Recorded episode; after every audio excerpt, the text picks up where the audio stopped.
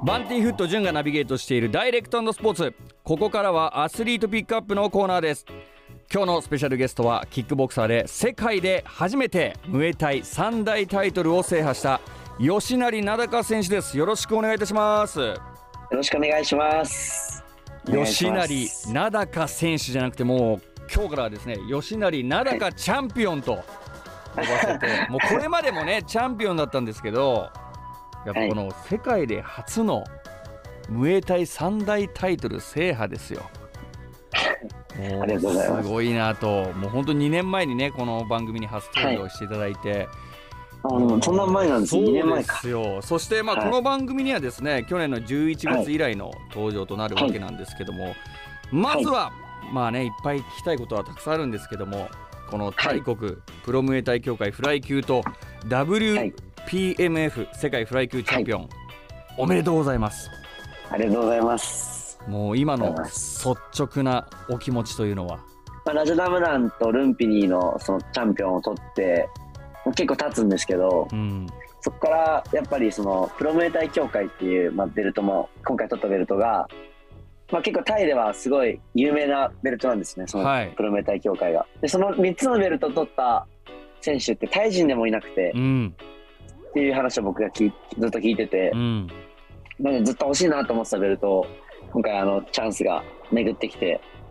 でプラスでその直前にもともと自分の先輩の一緒に YouTube もやってる先輩の一星君が巻いてた、はい、WPMF のベルトも、えー、一星君が返上してそれもかけて戦うことになって、うん。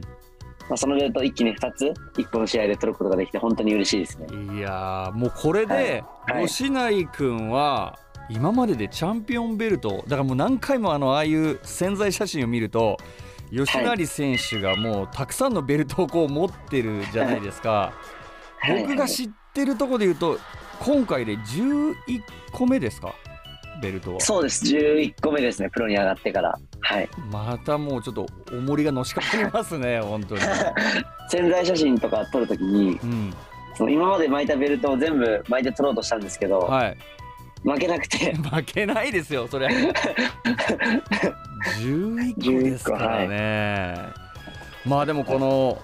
世界初、まあ、ムエタイ三大タイトルというのはこのプロムエタイ協会そしてラジャダムナンスタジアム、はい、ルンピニスタジアムという3団体のチャンピオンというわけなんですけども、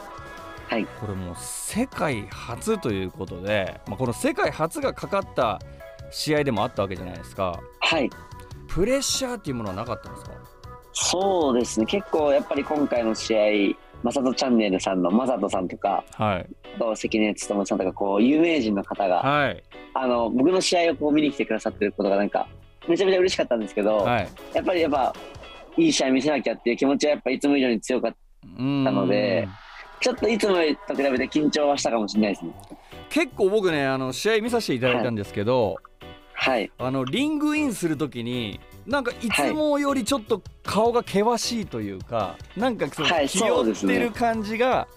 伺われたんですけど、はい、やっぱそういう気持ちもありましたか？そうですね。やっぱいつもより自分でも家帰って動画見たんですけど、うん、でもちょっと緊張してるなっていう感じはちょっといつもよりあったかもしれないですね。はい、実際ねそのまあちょっと緊張があったかもしれないって言ってましたけどもこの7月3日にペット日本サックチョロボー選手と、まあ、タイトルマッチを行ったわけですけども、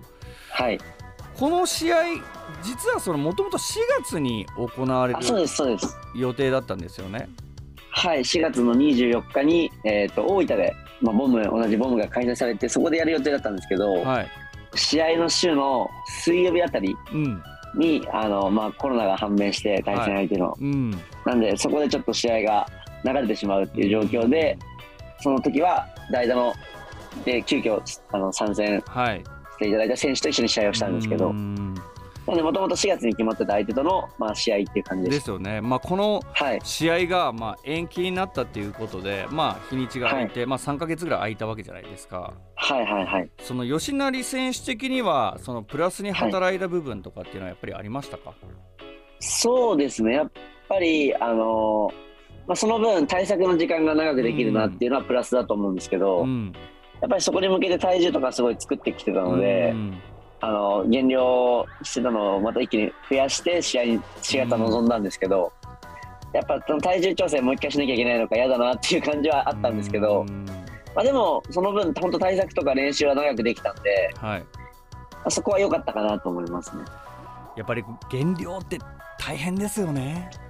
大変ですね。やっぱりどの選手もあの本当辛い思いして落としてると思うんで。うんしかもまあ吉成選手もまあ年齢今21歳ということでちょっとその、育ち盛りじゃないですけど体が大きくなる年齢でもあると思うんで、そうですねはい。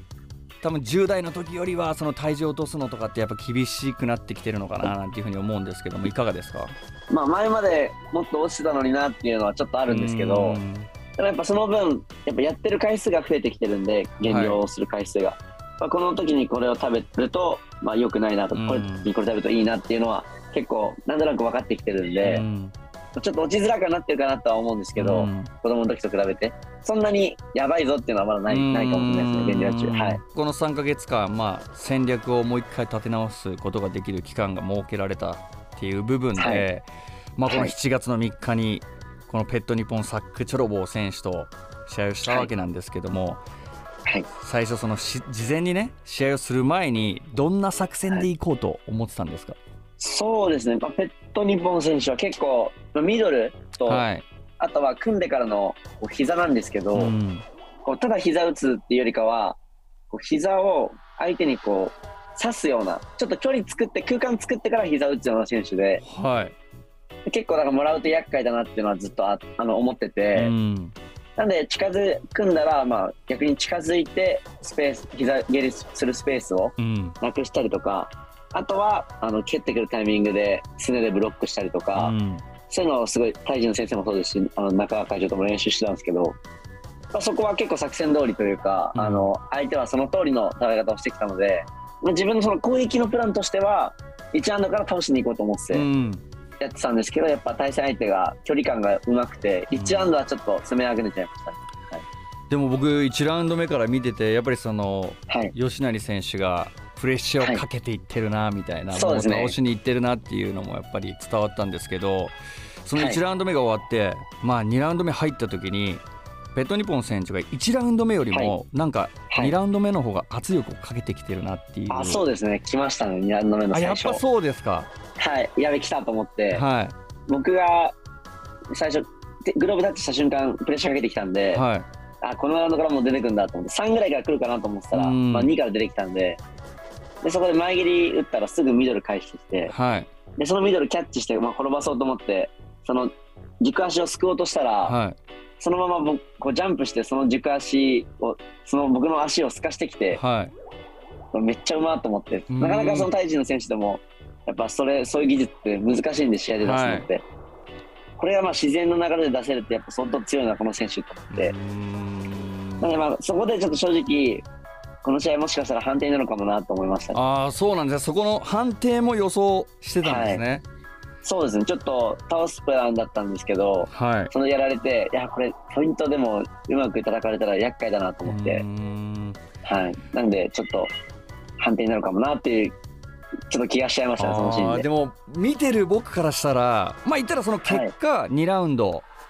まあ、TKO 勝利してるわけで、はい、吉成選手が。ただ今のその吉成選手の話を聞いてると、はい、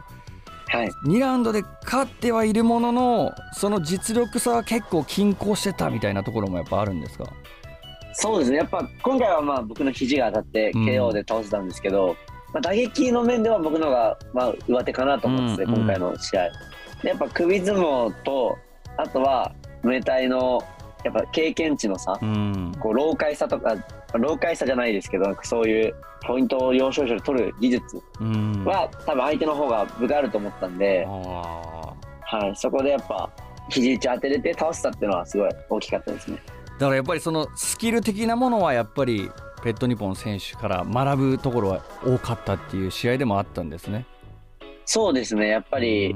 久しぶりになんかこう向こうで現地でバリバリやってる選手との試合だったんで3年ぶりぐらいに。やっぱちょっとちげえなと思いましたね、はい、ただその吉成選手がねちげえなとは言ってるものの、はい、あの膝蹴りからの肘打ちのコンビネーション、はい、もうペットニポン選手全然立ち上がれなかったと思うんですよ。そうですね。気づかなかったと思いますねあれは。見えてなかったですよね。そうですね見えてなかったと思います。うん。あの膝がボディに入ったんですかね、はい、でそうです。ボディに曲がってそうですねはい。視界を下に行った途端にその吉成選手の左肘が顎に。はい。あれっていうのはもうその日頃の練習の成果で、まあ、勝手にその体が覚えて出るものなのか狙ってた部分もあったのか、どちらですか、まあ、肘打ちはもともと得意だから最近よく倒せる武器になってきてると思ってたんで、うん、まあ、肘は当てに行こうとは思ってたんですけど、はい、あのコンビネーションはそんなに狙ってたかって言われたらもう狙ってなくて、うん、本当自然に体が動いたっていう感じですかね。いやもうなんか膝と肘同時に出てるんじゃないかぐらいちょっとなんか早かったんですよね。はいはい、結構そうですね。見たらこんなスピードで打ってたんだと思って。あまあ、はい、そこで TKO 勝利ということでなんかその、はい、僕本当にこの試合にかけてる部分あったんだなって思ったのが勝った後にあんなに喜ぶ吉成名高を見たのは僕初めてで、はい、コーナーポストに登って雄たけびを上げてるって思ったんですけど、いや初めてかもしれないです。嬉しかったですか？嬉しかったですね。初めて多分ロープ登って喜びましたね、はい、あの同じチームの選手が同い年の選手で、うん、あのリュウヤっていう選手がいるんですけど、はい、リュウヤもラジャナムナン取ってて、はい、あのすごい強い選手なんですけど、よくその選手が試合になると熱くなるタイプで、はい、で勝って倒したりするといつもめっちゃこうやって「よっしゃ!」って僕みたいな、うん、この間の僕みたいにおたけび上げるんですよ。うん、で僕がいつもそこそれをだからちょっといじったり「なんであだ喜んでんの?」みたいな感じで言ってたんですけど、はいはいはい、僕があのちょっと言われましたね今回。いや初めて見たって言われて。それぐらいまあ嬉しい思いもあるしそのアドレナリンも出てたんだな。そうですね、出てましたね。はい。いやもうでも本当に素晴らしい KO 勝利というか、はいまあ、だからそれこそ正人さんも見てたりとか、はい、その有名な方が見てたっていうところで、はい、まあ見たかっていうところもあるとは思うんですけど、まあそんな中、まあ、世界初ですよ。三大タイトル、まあ、ダッシュということで。もうこのねムエタイの世界では最強のファイターとなったわけなんですけども 吉成選手その次なる目標っていうのは今あるんですか？そうですねやっぱありますね。あのー、やっぱ今回相手が向こうからしたらアウェーじゃないですか、うん、こっちに来てもらってるんで。なんでやっぱ僕が逆に向こうに行って、まあ、今回の相手にしてもまあ違う相手にしても、うん、またやっぱ向こうの現地でやっぱ雰囲気の中であの勝ちたいっていうのがやっぱあるんで、うん、まあ、今コロナが落ち着いてまたちょっと今増えちゃってきてますけどそうですね、そしたらまたやっぱ向こうでも試合して、うん、で向こうでも同じように結果を出したいなっていうのがまた一つあるのと、あとはやっぱりその日本の今格闘技界すごい偉大な天心選手と武尊選手が今やっぱこうキックボクシング、うん、こう今ボクシングに転向したりとかこう休業を発表したりとかっていう、うん、まあ、その大きなスターの2人が、うん、こうキックボクシング界からは今どういう感じになるんだろうっていう感じだと思うんで、まあ、そこでやっぱり僕がその一員になりたいというか、はい、やっぱそこのポジションに僕がやっぱ立っていきたいなっていう感じですかね。はい、いやすごいですね。タイに行って本場でも勝負してそこでも勝ち続けて、はい、いやもう僕は本当に応援したいですよ、もうこうやって出会えたってもう運命だと思ってますし、本当に。まあそしてですね、あの今週はちょっと時間が来てしまったのですが、あの来週ね、今本当にその吉成選手からもね、あの、おっしゃってましたけども。そのネクストタケル選手、はい、ネクスト天心選手、はい、まあ、その辺の話も聞いていきたいななんていうふうに思っておりますので、吉成選手にはまた来週登場いただきます、はい、えー、吉成選手に関しての情報はですね SNS そして石井一生選手と YouTube もやっていますのでそちらの方もチェックしてみてください。アスリートピックアップ今週のゲストはキックボクサーの吉成名高選手でした。来週もよろしくお願いしますお願いします。ありがとうございました。